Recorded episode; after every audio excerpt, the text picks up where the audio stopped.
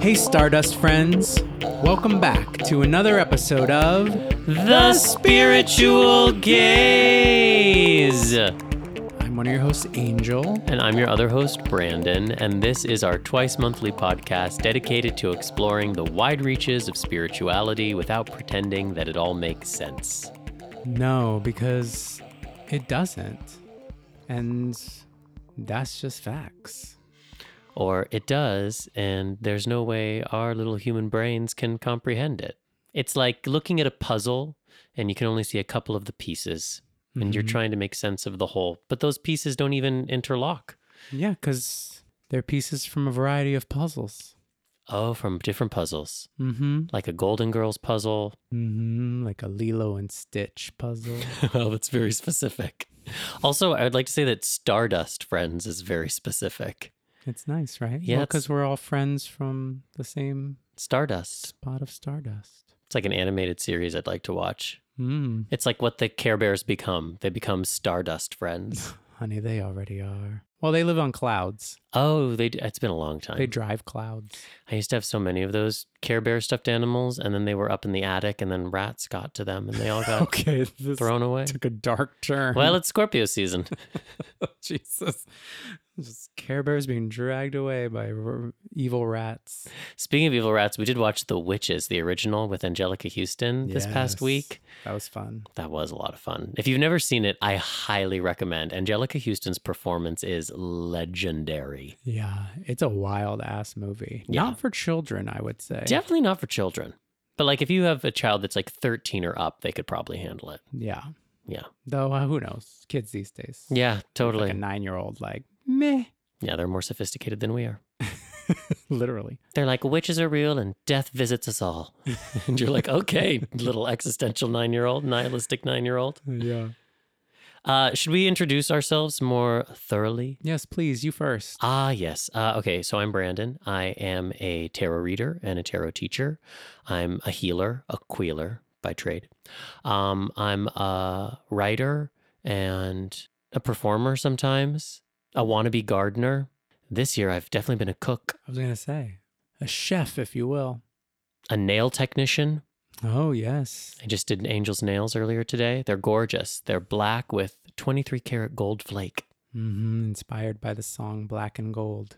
Who are you, honey? I'm Angel Lopez. I am a writer and a film producer and an astrologer and a queeler. Queeler, queerdo. Yes, a queer healer out here for the people. I'm also a teacher Mm, it's true. And a lover. That's true.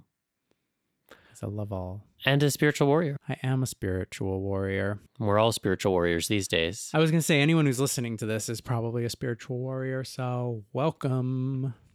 Welcome to the warriorship ring. Yes. We should also just say, like, we're recording this on the Sunday before the election.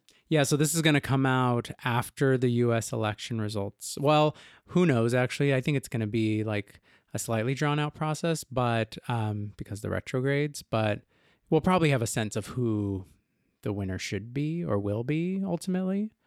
Um, but we don't know that as of now, so we won't really be addressing politics. So consider this your step away from all of the political news that is probably going on at the moment of this release. Yeah. And we don't do too much predictive astrology, but we do think because Mars is retrograde until November 13th, that that's probably when the votes will be all sorted out. Yeah, 14th.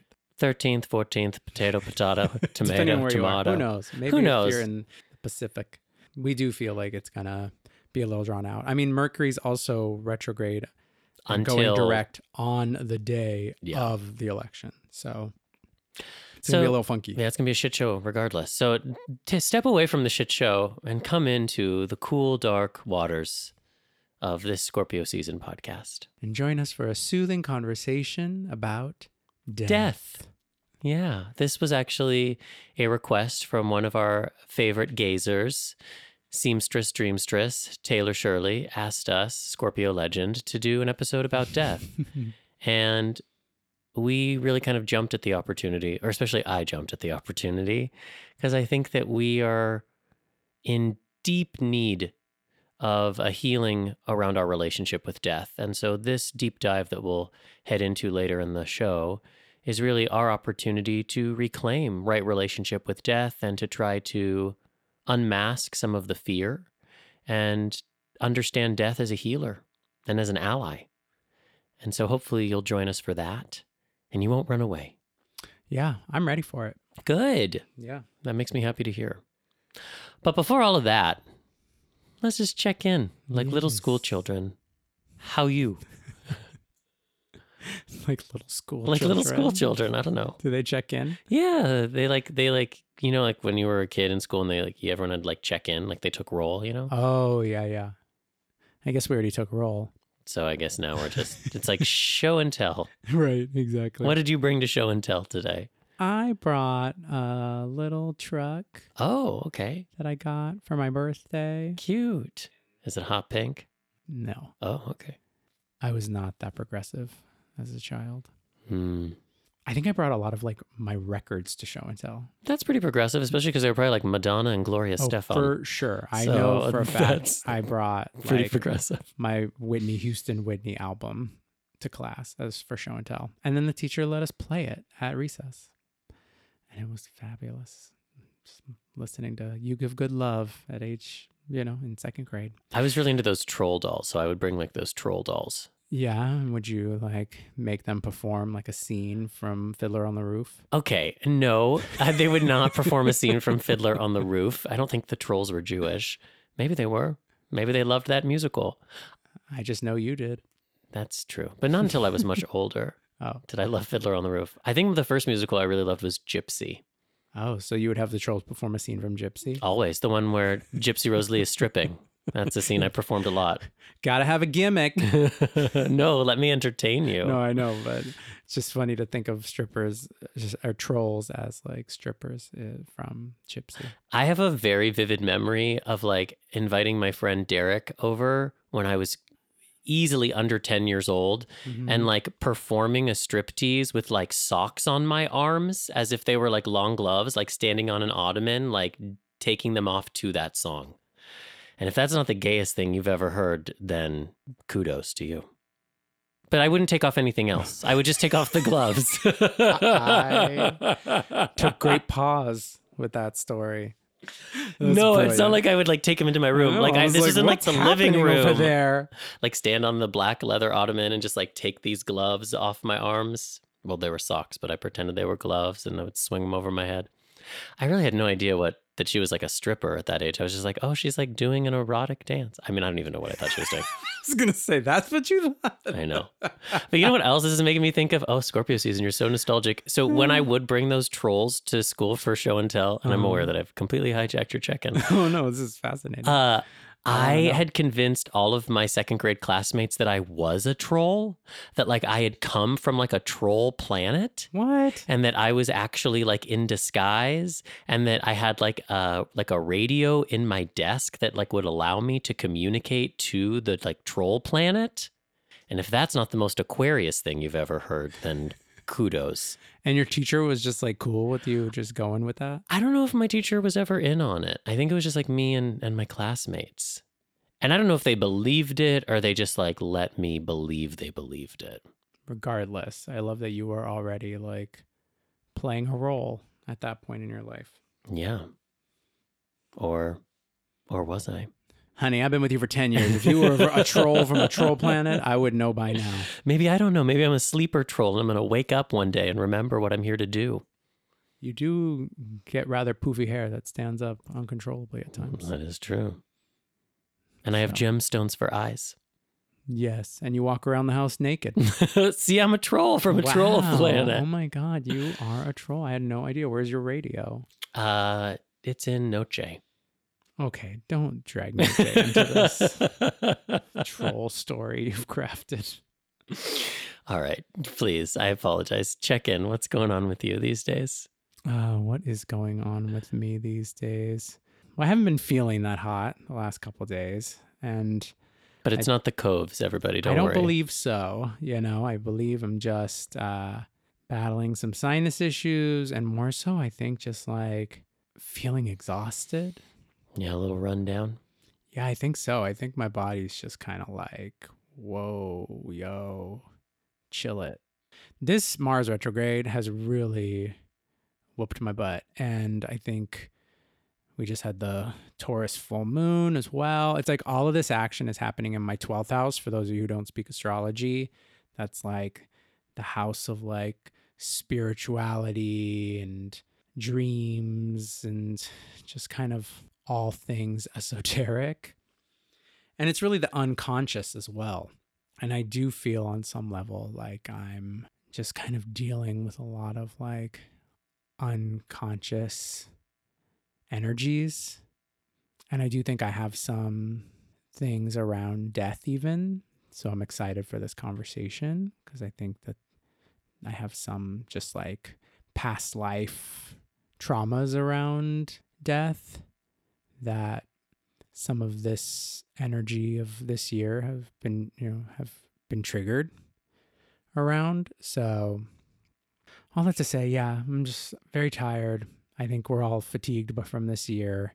I'm really feeling it. And um, I am ready to kind of like shift some energy for myself. So I think I'll talk a little bit more about it in the cosmic update. But Oh, um, okay. Yeah, I think I'm just like ready for like some change. I think I'm feeling a little stagnant. You're tired of being stuck in the house with me for seven months on end? No, not exactly that, but I think I'm being I'm tired of being stuck with me in the house for 7 months. And I think I've just like really come to realize like, oh, Angel, you just need to like shift some ways and I found these old DVDs. I was just like uh, they were just brought back into my life. They're like transfers of like old movies that I made back in college. So I just like watched like 21 year old me like out living in the world. I think it was interesting to kind of revisit myself, you know, in this retrograde time and recognize some traits of myself that I miss actually. like what?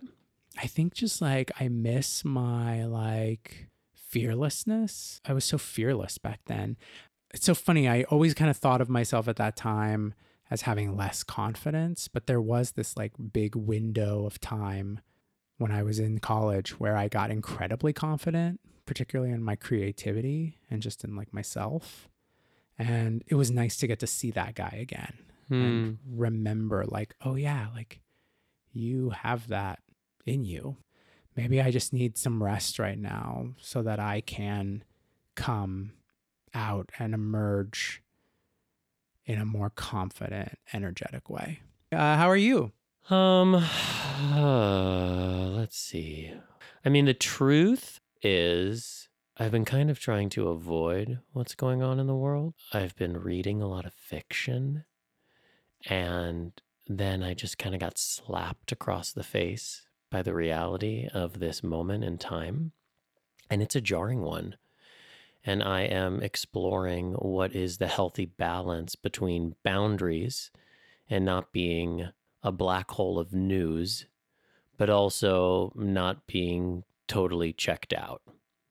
And it's a challenging dance for me because I tend towards extremism. So it's either like I'm obsessed with the state of the world or I'm completely absorbed in an alternate world, whether that's reading books or just in kind of a deep spiritual practice that has me in sort of like a hermit mode. And so I guess I'm kind of venturing out into the world these days, feeling very soft and tender and wanting to engage, but also feeling a fair amount of anxiety and trepidation. I mean, not just around political stuff, but even just around virus stuff, just like feeling the spikes and wanting to stay safe and feeling like everyone is handling it in their own way and everyone's allowed to, but it just makes me feel unsafe in a lot of ways. And so I'm exploring how I can feel safe. Mm, right yeah so how what are you what tactics are you using Well, boundaries. Boundaries are very important. And I mean that more esoterically than I do psychologically, meaning just that it's really useful to spend some time visualizing what your boundary looks like, Mhm. which to me is usually like an egg shaped golden orb of some kind, and making sure that the boundary is intact and strong so that I don't take in things that I don't need, but I can take in that which would nourish me. Does that um, golden egg boundary also double as your troll planet spaceship? Uh, yeah, sometimes. Oh, okay. Yeah, totally. it takes me where I need to go. Yeah, I actually wanted to record a little boundary visualization meditation for the gazers. oh, yeah. I remember you mentioning that. So I'm going to try to figure out where I can upload that. Maybe I could just put it on the website somewhere so people have access to it. Oh, that'd be nice. Because I do think that at this moment in time, it's really important to be in your boundaries so that you aren't taking on other people's shit, but that you're also not like overly shielded and armored so that you can't take in the things that you need, you know? Yeah. Like we're not supposed to be walking around in a bunker, just a golden egg. So that's one tool. I think another tool is like just continuing to come back to the body. I was really inspired by the spirit talk with Kumbi Mhm. a couple weeks ago and just coming back to the body and letting the body be a safe place. And I'm definitely not where I was in terms of like my flexibility or my yoga practice before I burned myself. So it's kind of nice in a way, actually, that I'm not back at square one, but that I have to move slowly and I can't just like throw myself into the practice that I used to do because it's forcing me just to move slow and to kind of feel the softness of the body. Mhm. And that's it, I guess. Mm, That's lovely. Well, good. And I agree. I mean, boundaries are so important for everyone right now. So I feel like even as you're out moving through the world, yeah, you can't do so in a bunker, but you can do so with a sense of protection. Yeah, I think it's like, how do we leave the house feeling protected? Mhm. What are the things that we do? Yeah. I even have like a little invocation I do. Usually it was just for like when I would travel, like long distances, but in in this day and age I use it even if I'm just like driving to the grocery store. And I just say spirits of the road, spirits of the air, gather up my energy, get me from here to there. And I mean it. Right. And it works. Hasn't done us wrong yet. Haven't had any car accidents or nobody's gotten COVID yet in this household. Hey Lou. This feels like a very melancholy check-in. well, Scorpio season. I guess so. I guess we're in the the Cancer decan of Scorpio, so we're feeling more emo than usual. Should we sing an upbeat song really fast? You got that something, nothing else, and stop it. It's crazy. I'm falling. So do you believe in magic? Do you do you do you do you believe in magic? Look, sometimes you have to be a little melancholy, and it's okay. Well, there's nothing wrong with feeling your feelings. I mean, we're certainly from the school of you got to feel it to heal it. So here we Yeah. are for feeling it. And look, it's Scorpio season. I feel like everyone's feeling it. Whew, child. So if you're not feeling it, Then you're just getting drunk all the time or running outside in a slutty Halloween costume, spreading the virus. no, or you're doing well, Oh yeah. and you Where shouldn't feel they? bad about it. Wait, and what? You shouldn't feel bad about it. No, no. Who's doing well? Send there us are people doing well. Who? I mean, I've done readings for people who are doing well, and I think the interesting conversation around it is like for them to not feel guilty about it. That's really important. That Actually, they do it like in this way, and it's like you know, I'm like, you should feel well, and don't hide that. Like no one should ever like attach shame to feeling good, and I think around times like this, you can. Well, we want to give you guys a little astrological orientation if we can. So, this episode segment is one where we blast off into deep space. So, prepare yourself for this episode's Cosmic, Cosmic Update. Boop.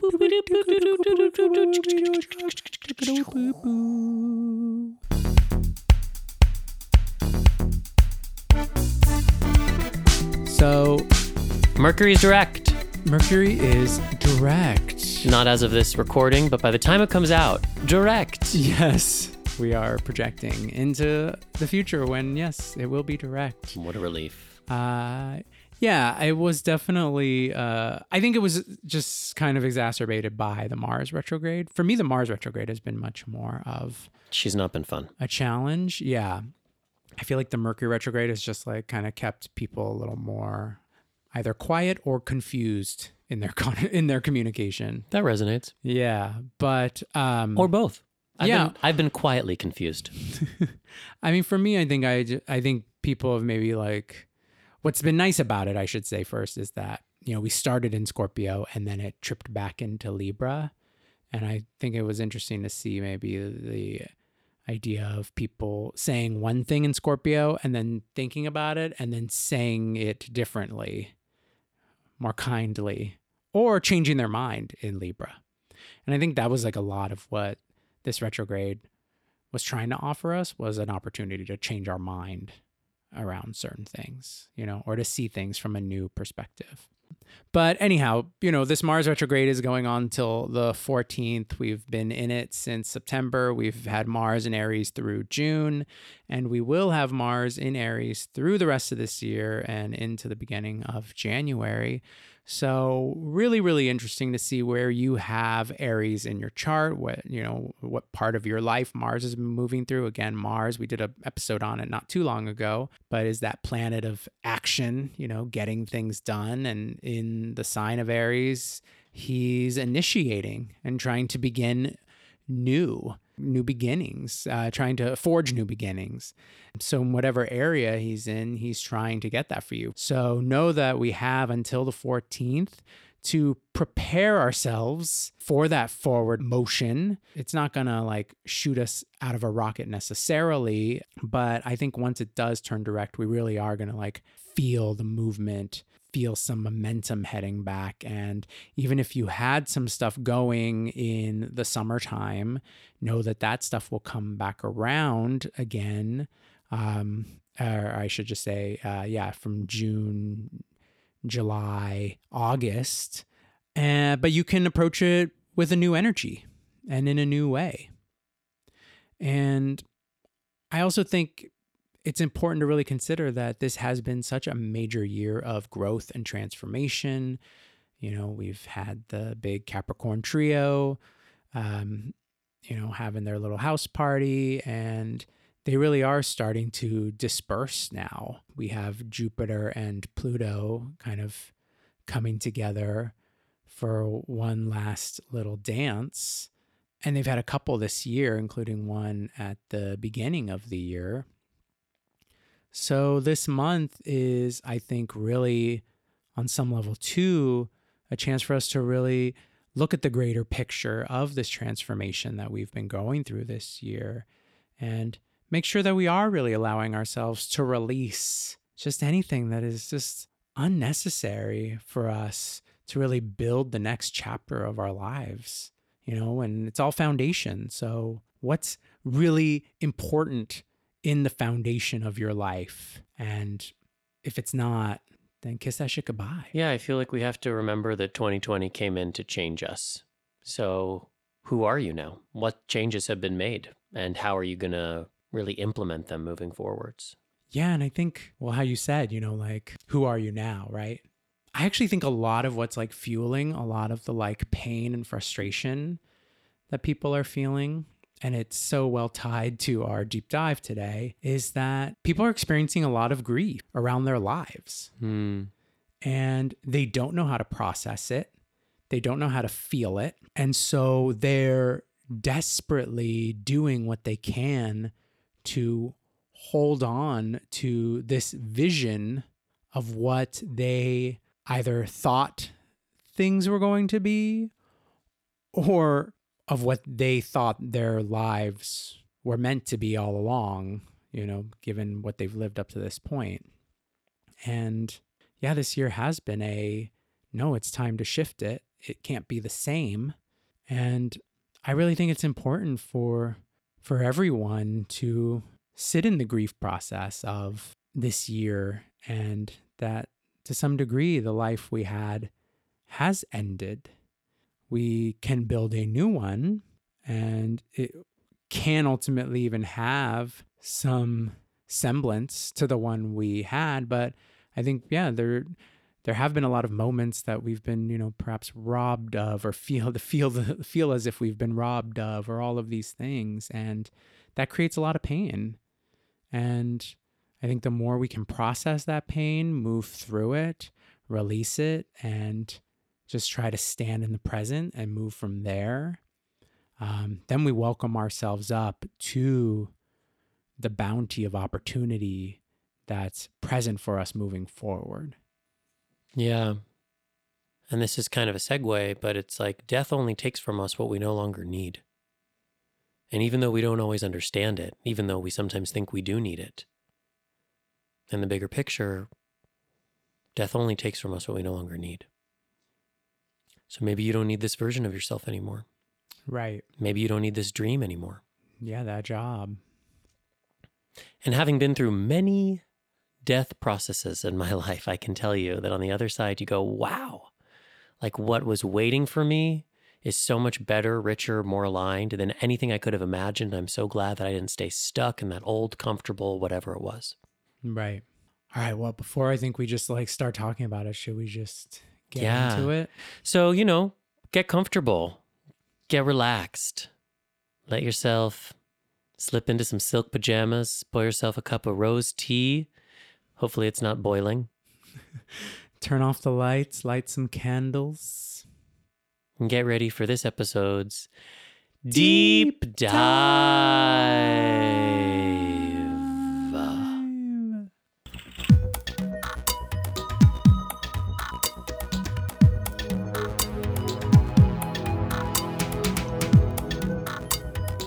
Death is a really big topic. It's like having a podcast dedicated to life, right? Right. We're going to deep dive into life, everybody. Today we're going to talk about breathing. So, you know, this is a little snack. And it's just the opening into maybe a much larger conversation we can have, maybe more episodes dedicated to death. And I don't think we can have this conversation alone. And so I've brought in some poets and some writers to kind of help us hold space around reapproaching death. Because in our society, particularly like a Western patriarchal society, death is hidden right? Like the old age homes, we put the old in them so that we don't have to be reminded that death can show up. We kind of glorify or romanticize death with our kind of like true life mystery, serial killer sort of shows, but we're not really like in relationship with death as a part of life. Death as a healer, which is really what I want to talk about here today to some degree, is that death is really part of the archetype of the healer, and things heal through death all the time. The example I like to use is just like a rose bush or lavender. If you're a gardener, you know, like at the end of the season, you got to cut off all of those buds or else the whole bush dies. So we heal things through death, we release things, and in doing so, we create space for new things to come through. We have been kind of hinting at like death in terms of like transformation or the death of dreams or the death of old identities. But really, today, in honor of Scorpio season, what we're talking about is like the death of your physical body. Like we're all going to die. And that's something that can inspire how we live. So I'd like to begin actually by reading you something from Carlos Castaneda. And it's uh, a little excerpt from one of his books, The Journey to Itztlan, which I've probably just mispronounced. So if you don't know, uh, Carlos Castaneda uh, apprenticed to a medicine man by the name of Don Juan. And so this is a conversation between them. So Carlos Castaneda starts by asking, What do you mean by my last dance, Don Juan? This is the site of your last stand, Don Juan said. You will die here no matter where you are. Every warrior has a place to die, a place of his predilection, which is soaked with unforgettable memories, where powerful events left their mark, a place where he has witnessed marvels, where secrets have been revealed to him, a place where he has stored his personal power. A warrior has the obligation to go back to that place of his predilection every time he taps power in order to store it there. He either goes there by means of walking or by means of dreaming. And finally, one day, when his time on earth is up, and he feels the tap of his death on his left shoulder, his spirit, which is always ready, flies to the place of his predilection, and there the warrior dances to his death. Every warrior has a specific form, a specific posture of power, which he develops throughout his life. It is a sort of dance, a movement that he does under the influence of his personal power. If a dying warrior has limited power, his dance is short. If his power is grandiose, his dance is magnificent. But regardless of whether his power is small or magnificent, death must stop to witness his last stand on earth. Death cannot overtake the warrior who is recounting the toil of his life for the last time until he has finished his dance.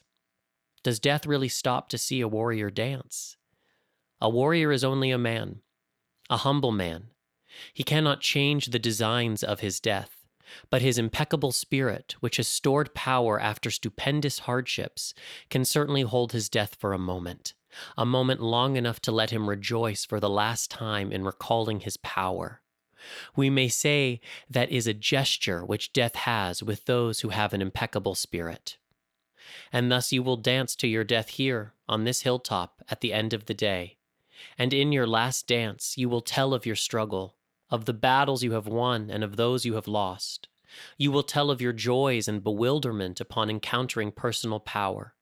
Your dance will tell about the secrets and about the marvels you have stored, and your death will sit here and watch you.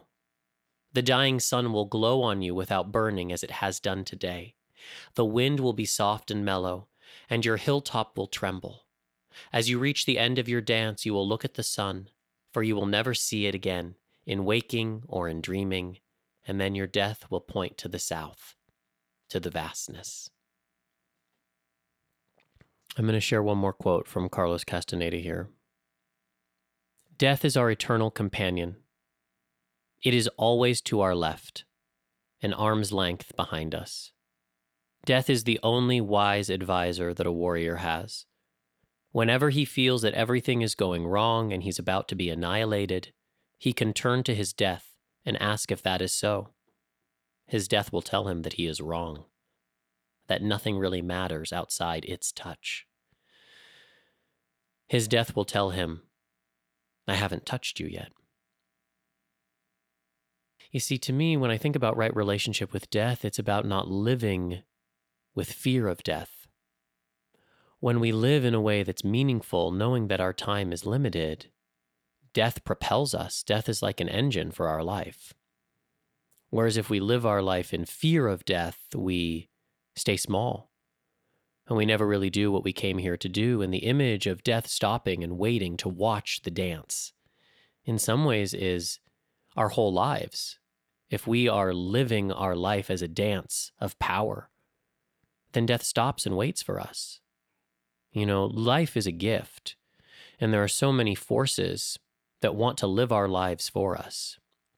Fear and anxiety, illness and disease, these are things that can easily live our lives.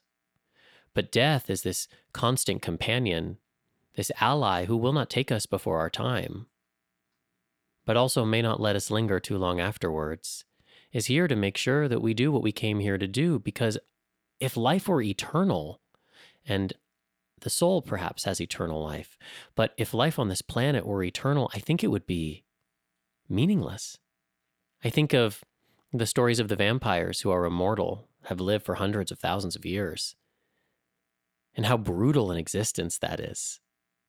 You see, knowing that our life is going to have an end at some moment, some day, makes it all the sweeter. So death heals us. Death comes in to heal what we can no longer love back to life. Right? We can heal things through love. We can tend the wound. We can bandage it. But sometimes the limb just has to be amputated or else the whole body rots. So that's kind of the larger context of death that we're going to be talking about here today. That death is not evil and death is not bad, but death is necessary.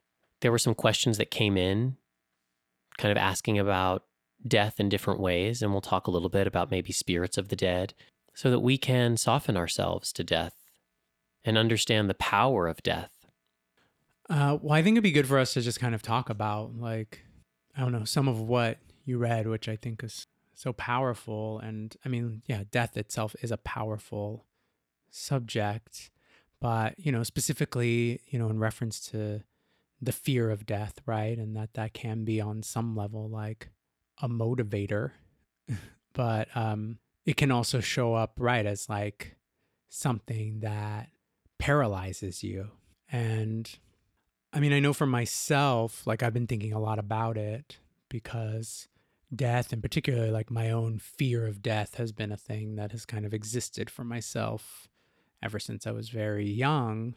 Death was always um, really prevalent in my household as a child. There were a lot of people who passed away um, when I was very young, but also I grew up with a cop for a father who sort of made death like a topic of conversation on a daily basis.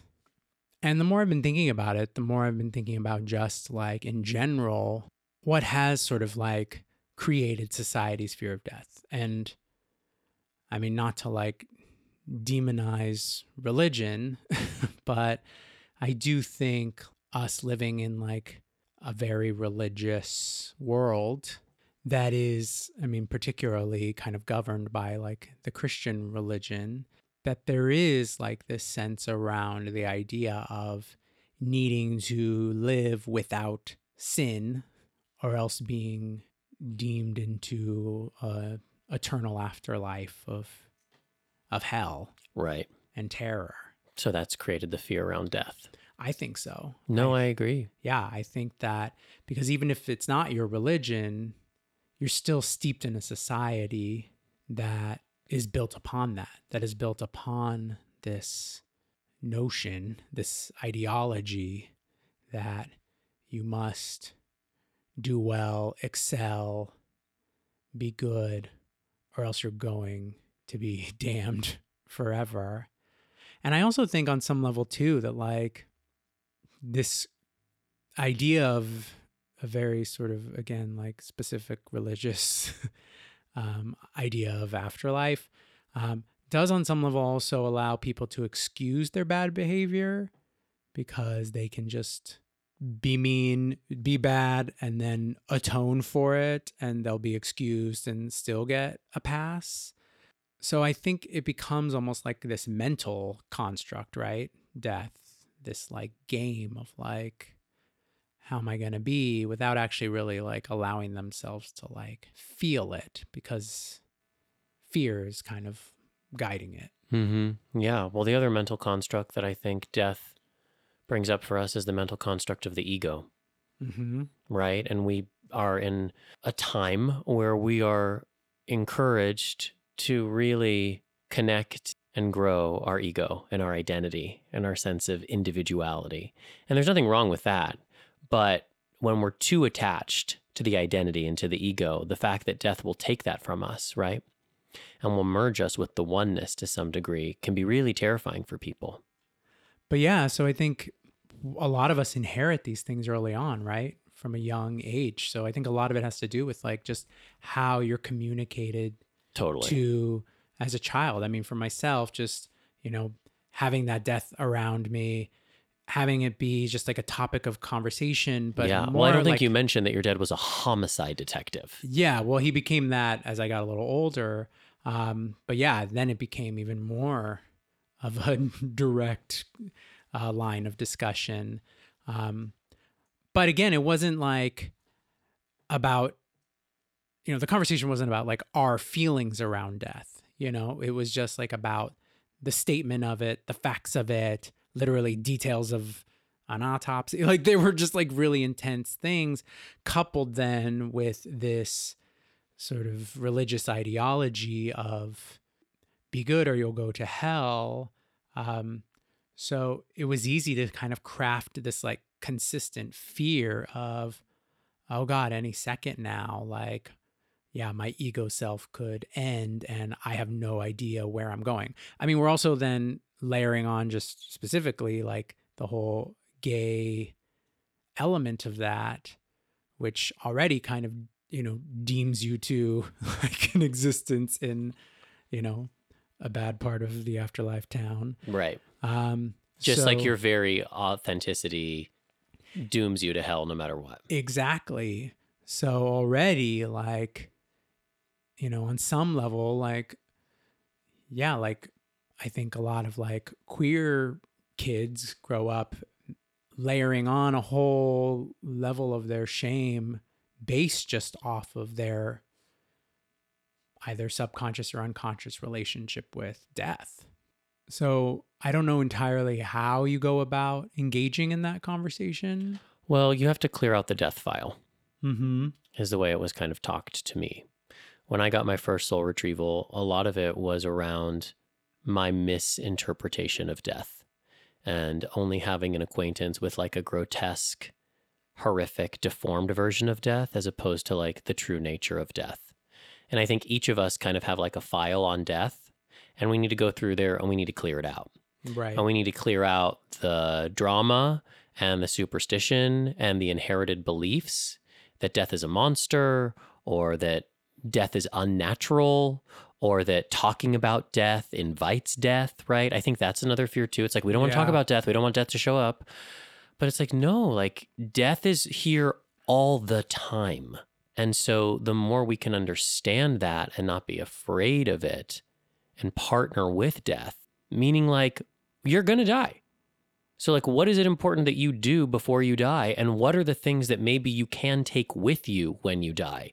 We know what we can't take with us money, our looks, Academy Awards. You know, like we can't take these Mhm. things with us, but we can take our soul with us. We can take healing with us. You know, we can take our relationships and our love with us. These are the things that go with us after we die. Well, I think you also have to consider the element of pain too that is associated with death. Some, you know, on, a- on a physical, yeah.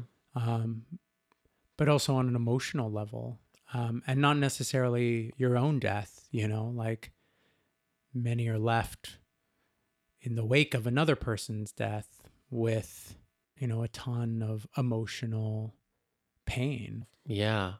Well, a question came in from the gazer community about how do I trust the process of life better, including the pain of losing loved Mm. ones?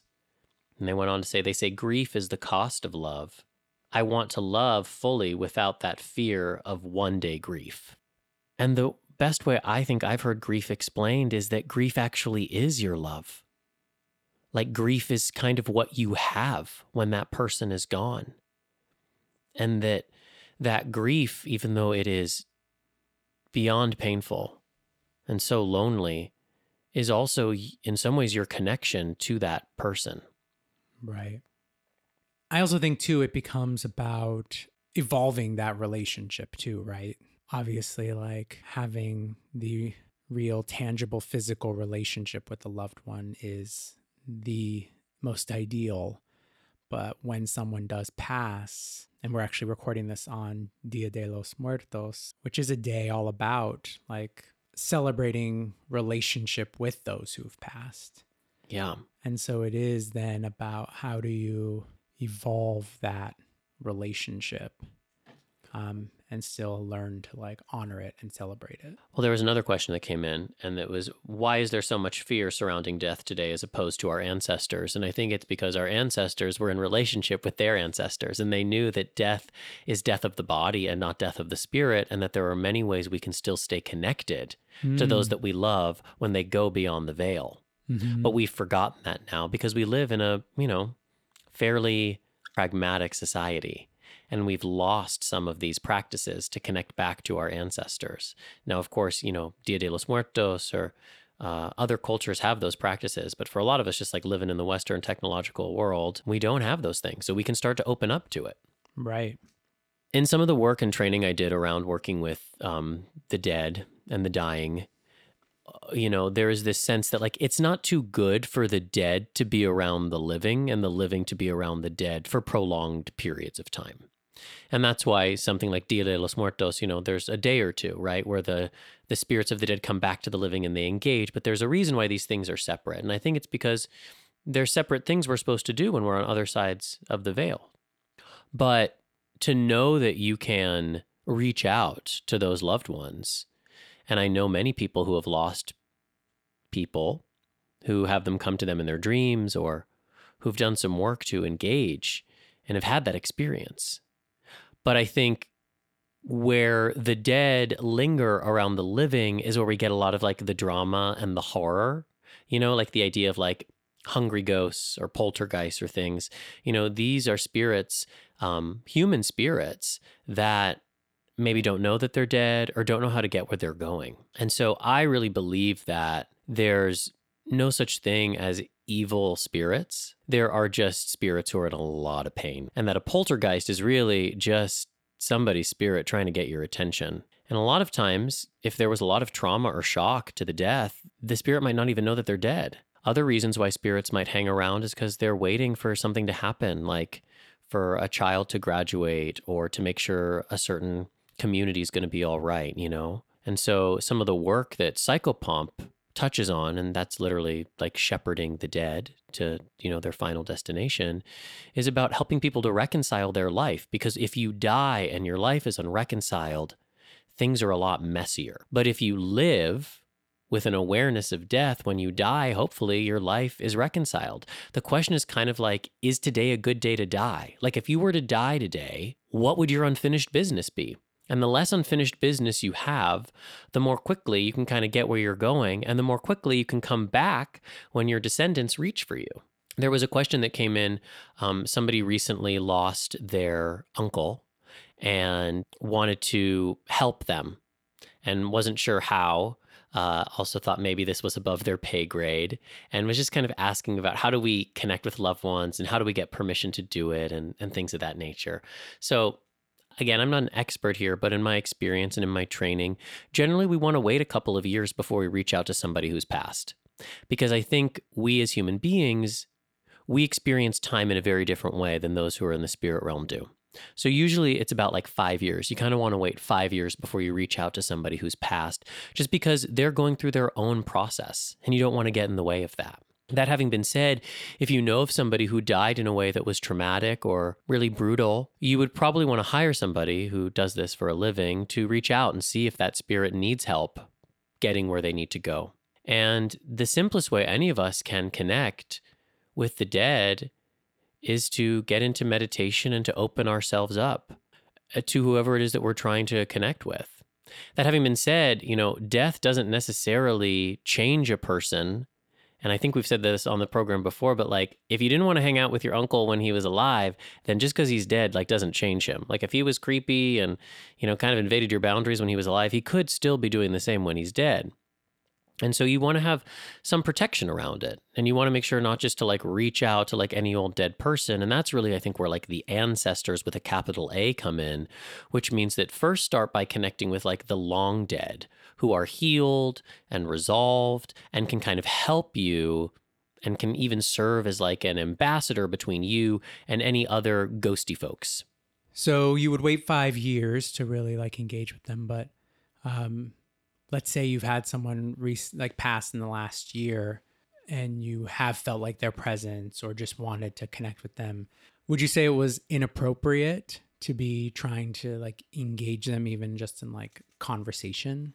Look at the end of the day if it feels good in your heart do it and if it doesn't feel good in your heart don't do it. But i think um, we have to give the dead some time and space to move on their own journey and we have to make sure that our attachment to them isn't masquerading as wanting to help them and so that's the only reason I think that that's spoken about is just let them have their own journey. But of course, if you feel like they need help, if you feel in your heart that it's important to reach out to them, but then by all means do so. Of course, I wouldn't want to get in the way of anybody doing that. And could, that could simply be just like, hi, I'm just here. What do you need? For you. Yeah. Yeah. Like How can I help you? Holding space for you. I mean, a lot of traditions have really kind of specific protocols around how we tend to the dead, especially when they die, because our tending, our thoughts, our prayers are kind of what help propel them to those higher realms, to the land of the dead. Whereas if there aren't a lot of people doing that, they can get kind of stuck here. And when they're stuck here, they really can't do much except be in pain. as far as permission is concerned, you only need permission from from the dead person, you know? So if they're willing to talk to you and engage with you, you're fine. And some people might find that they are more open and more of kind of like a target for spirits than others. And again, you just like want to be aware that um, you know, spirits, if they're stuck here, they they don't have access to energy, you know? So they might be trying to get energy off of you, which is where you want boundaries. And again, it's not because they're evil, it's because they're in the wrong place, because they're still here. They're still on the earth plane and they should be somewhere else. Right. And that just comes from a legacy, contemporary legacy of just like not tending the dead well. And if we could all learn how to tend the dead, and also if we could just like die well, then there'd be a lot less of this. But you can tell, just like places, America in general, but you know, places where like just a lot of like shady dealings have gone on is where there's a lot of unresolved dead hanging out.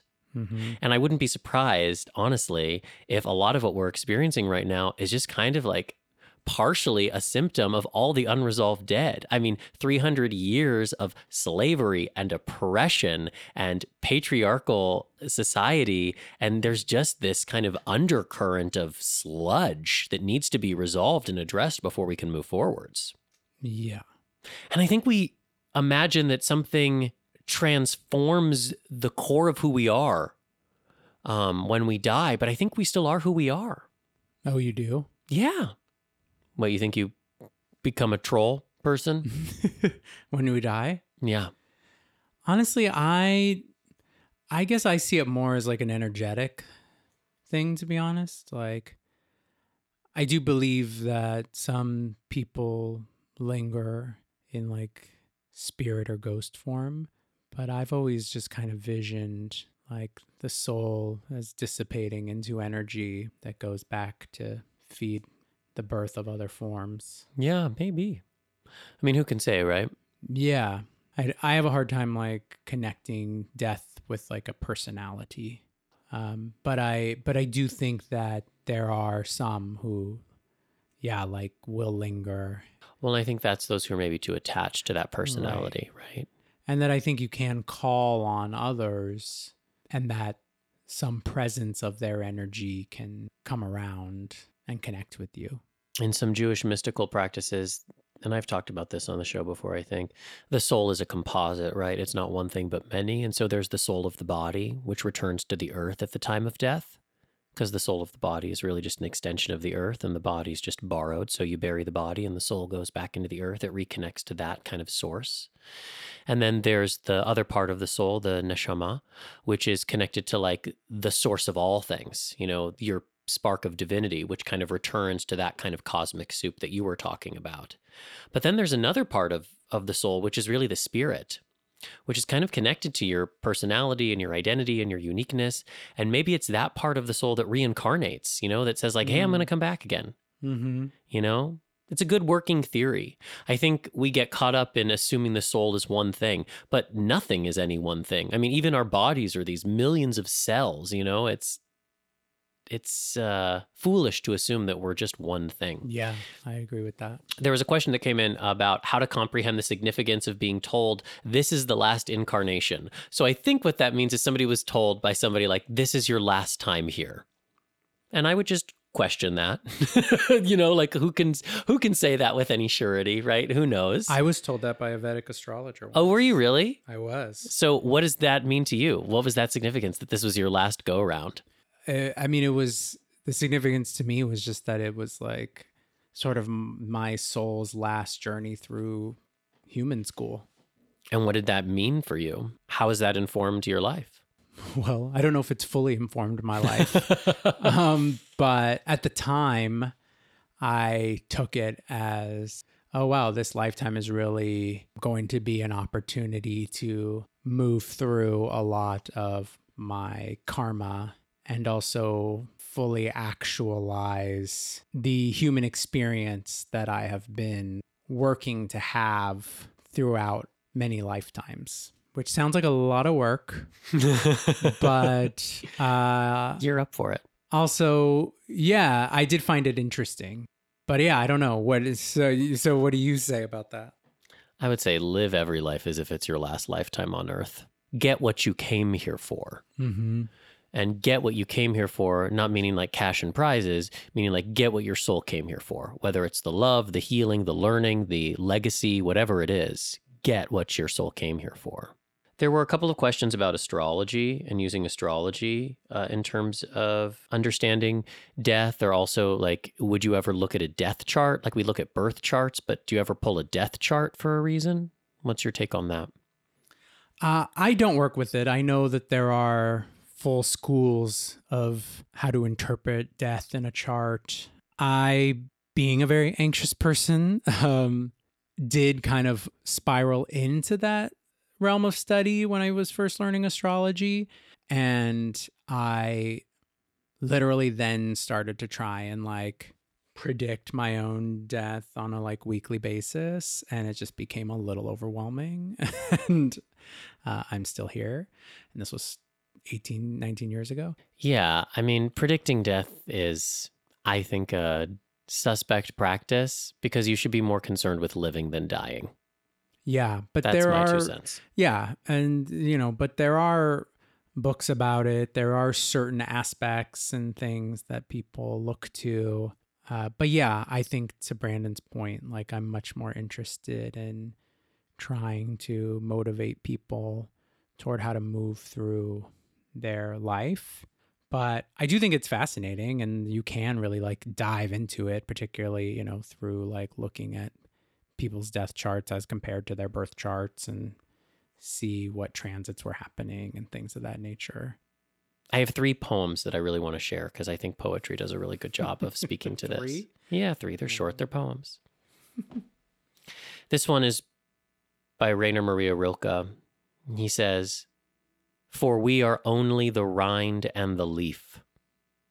The great death that each of us carries inside is the fruit. Everything enfolds it. This idea that our death is actually our ripening Yeah. and that everything before that is just the process of of becoming ripe. I think that's so beautiful. This is a poem I wrote. The only way to live is to die.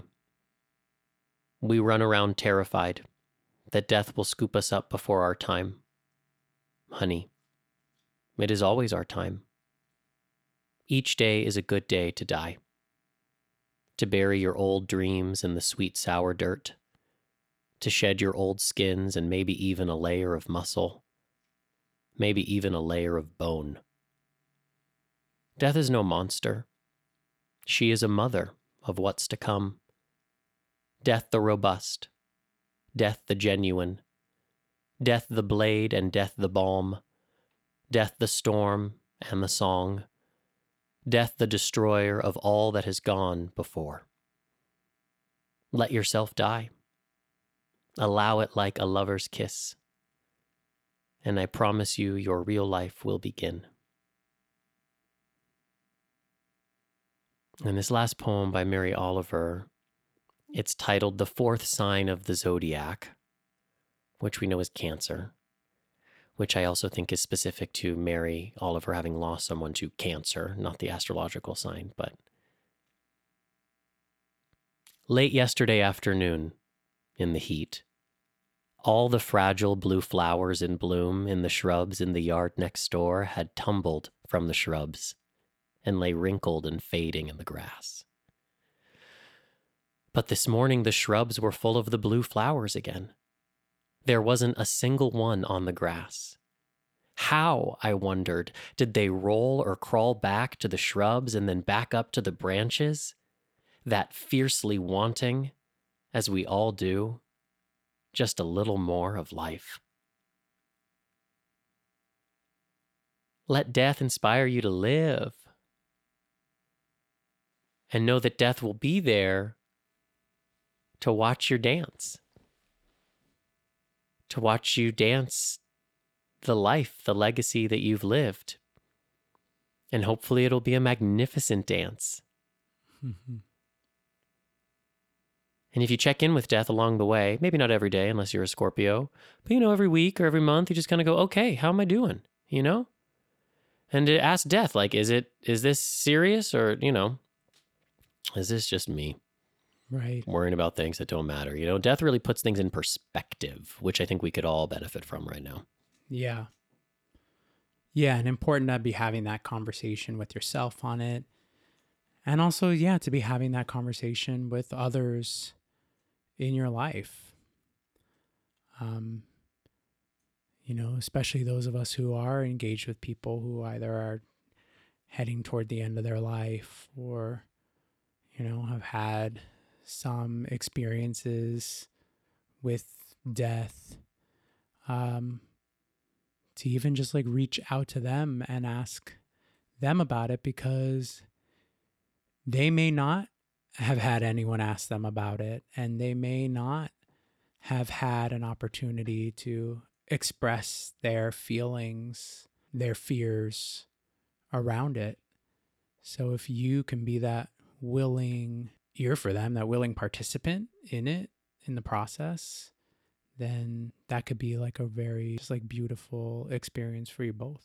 All right. Well, there's so much we could talk about with this topic. Hopefully that was a good just beginning on our end for it.